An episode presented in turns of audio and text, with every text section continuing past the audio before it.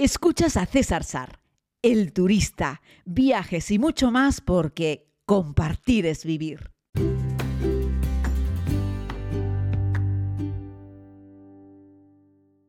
Saludos querida comunidad, bienvenidos a este podcast diario de viajes. Les hablo nuevamente desde Irán y quiero aprovechar este podcast para hacer un balance, un recorrido por todo lo que ha sido este viaje, esta aventura, en lo que para mí supone algo muy especial porque son viajes en comunidad. Eh, llamo la comunidad a todas las personas que han visto la primera o la segunda temporada de la serie, o incluso las dos temporadas, con personas con las que comparto redes o no, pueden ser personas con las que comparto redes y no han visto la serie, aunque no suele ser muy habitual, eh, o personas que han visto la serie y no compartimos redes, en fin, las casuísticas son muchas, pero que con todos compartimos las ganas de viajar y de conocer mundo y de explorar. He recibido a lo largo de las dos temporadas de la serie, pues multitud de mensajes de gente, sois encantadores, súper amables, muchas veces me preguntáis cosas, eh, intento responder a todo el mundo siempre cuando hay momentos de máxima afluencia, como yo que sé, el estreno de un episodio, o cuando hay algún hecho destacado, eh, los mensajes se cuentan por casi un millar o a veces más de un millar, y tengo que reconocer que hay veces que me cuesta responder y tardo a veces, yo qué sé, dos semanas en responder. A veces solamente puedo poner un corazoncito o mandarles un abrazo, pero en cualquier caso intento responder a todo el mundo. Porque entiendo que cuando alguien se toma la molestia en escribirme, yo me tengo que tomar la molestia en responderle. ¿no? Así es que yo me siento y somos comunidad, por eso llamo, lo digo que es la comunidad. Así es que este regalo que me estoy haciendo, poder viajar con vosotros, es para mí una experiencia maravillosa porque me permite conoceros, poneros cara, compartir momentos para mí entrañables e inolvidables.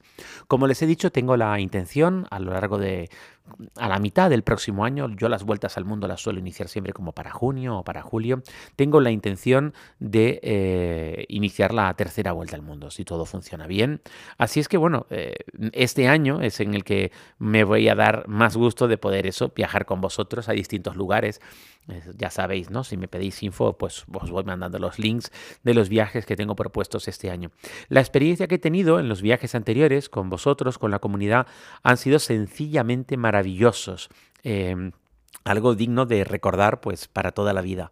Y eso me enriquece un montón porque como os cuento muchas veces, yo soy fan de los humanos, de los humans, somos capaces de lo mejor, de lo mejor y nuevamente de lo mejor, también de algunas cosas malas, pero sobre todo de hacer cosas extraordinarias y hacer cosas buenas. Así es que bueno, me, casi que me da pena despedir a estos amigos con los que he compartido. Varias de las personas que están aquí ya hemos compartido otros viajes, hemos hecho Tanzania, por ejemplo, también hemos hecho Egipto, de hecho, están apuntados también esas mismas personas hacer un viaje a Jordania, que es el próximo viaje que haremos a final de mayo, y otra pareja están apuntados para el viaje de finales de junio a Nueva York. En fin, que la inmensa mayoría de las personas con las que en estos meses he compartido viajes se han propuesto repetir y repiten. Y eso me llena de alegría porque ya se convierten en amigos, ya todo es mucho más fácil, más sencillo. ¿no? En este viaje pues tuvimos mala suerte. Los amigos de Turquís, y los, llamo, los sigo llamando amigos y no se lo merecen, los amigos de Turquís pues produjeron una cancelación en el segundo de los vuelos. Unas salíamos desde Barcelona, otros salían desde Madrid, la mayoría salían desde Madrid. Y Turquís el primer día nos canceló, como bien sabéis si escucháis el podcast, el vuelo, el segundo vuelo, el Estambul-Isfahan. Eh, Así es que todos nos quedamos colgados y pedimos, perdimos un día. Para el segundo día, el vuelo de Barcelona salió normalmente y el segundo vuelo salió normalmente, pero el vuelo de Madrid lo cancelaron con cuatro, retrasaron con cuatro horas, lo que hacía que no conectasen con el vuelo. Así es que los amigos de Madrid perdían dos días. Y ahí es cuando varias personas de las que estaban con salida desde Madrid, pues decidieron que no les compensaba perder dos días, que era mucho tiempo, y otras personas, otros cuatro, decidieron que sí, que aun perder dos días ellos preferían hacer el viaje y no quedarse, ¿no? Así es que bueno, cada cual es libre de hacer lo que quiera, evidentemente. Nos ha dado mucha pena a los que se han quedado, les hemos mandado un vídeo, les hemos ido mandando fotos, les hemos mandado abrazos y esperamos poder encontrarlos, por supuesto que sí, en otros viajes. A algunas de las personas que se han quedado las conozco, ya hemos compartido compartido viajes o los conozco personalmente por otros motivos y son gente extraordinaria. Y bueno, solamente había dos, dos amigas, eh, que Carmen y Charo, que no conocía en persona, eh, pero que las conozco indirectamente por terceros y son también maravillosas, ¿no? Así es que, bueno, ojalá pueda coincidir con ellas también en, en otro viaje, que tengamos más suerte con la aerolínea, que no nos hagan perder a unos un día y a otros dos días de viaje y que, bueno, que la vida son dos días, que sabéis que siempre me gusta decir que ojalá que nos pille viajando, que es la mejor inversión que podemos hacer en esta vida es viajar, ¿no?